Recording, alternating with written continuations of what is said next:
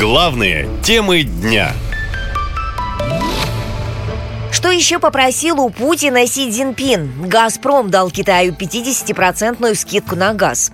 Итак, согласно обнародованным документам правительства, в следующем году Россия увеличит скидку на газ для Китая почти до 50%.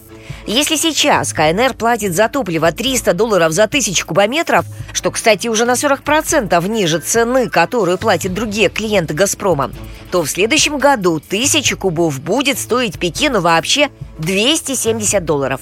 На фоне экономического и политического ослабления России Китай будет использовать ее в своих интересах, считает политолог Дмитрий Дубровский. Россия устраивает Китай в качестве военно-сырьевого придатка. Китай стал э, новой мощной сверхдержавой, прежде всего в экономическом, но уже и военно-политическом плане. А э, Россия, напротив, ослабла, поэтому Китай будет использовать Россию и может поживиться российскими ресурсами. Эксперты говорят, что Пекин охладел к Москве, мол, после начала СВО Китай хоть и не явно, но начал отдаляться от России на международной арене. Однако полностью отказаться от поддержки Владимира Путина Си Цзиньпин не может, хотя параллельно наращивает торговые отношения с Западом.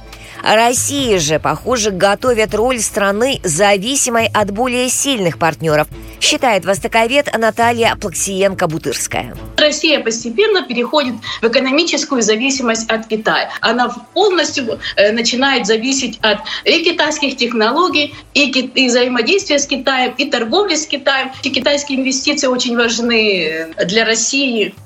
Газ – ключевой для России экспортный ресурс.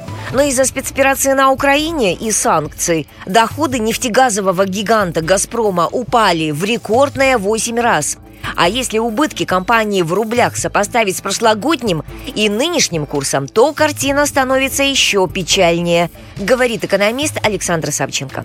Было 2,5 триллиона прибыль в прошлом году за полгода. Сейчас действительно 296, что 8,5 раз меньше.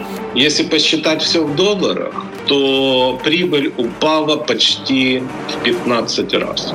Экономисты констатируют, сокращение экспорта российского газа на фоне снижения экспортных цен и роста налогов на СВО превратило бизнес «Газпрома» в убыточный впервые за последние 25 лет.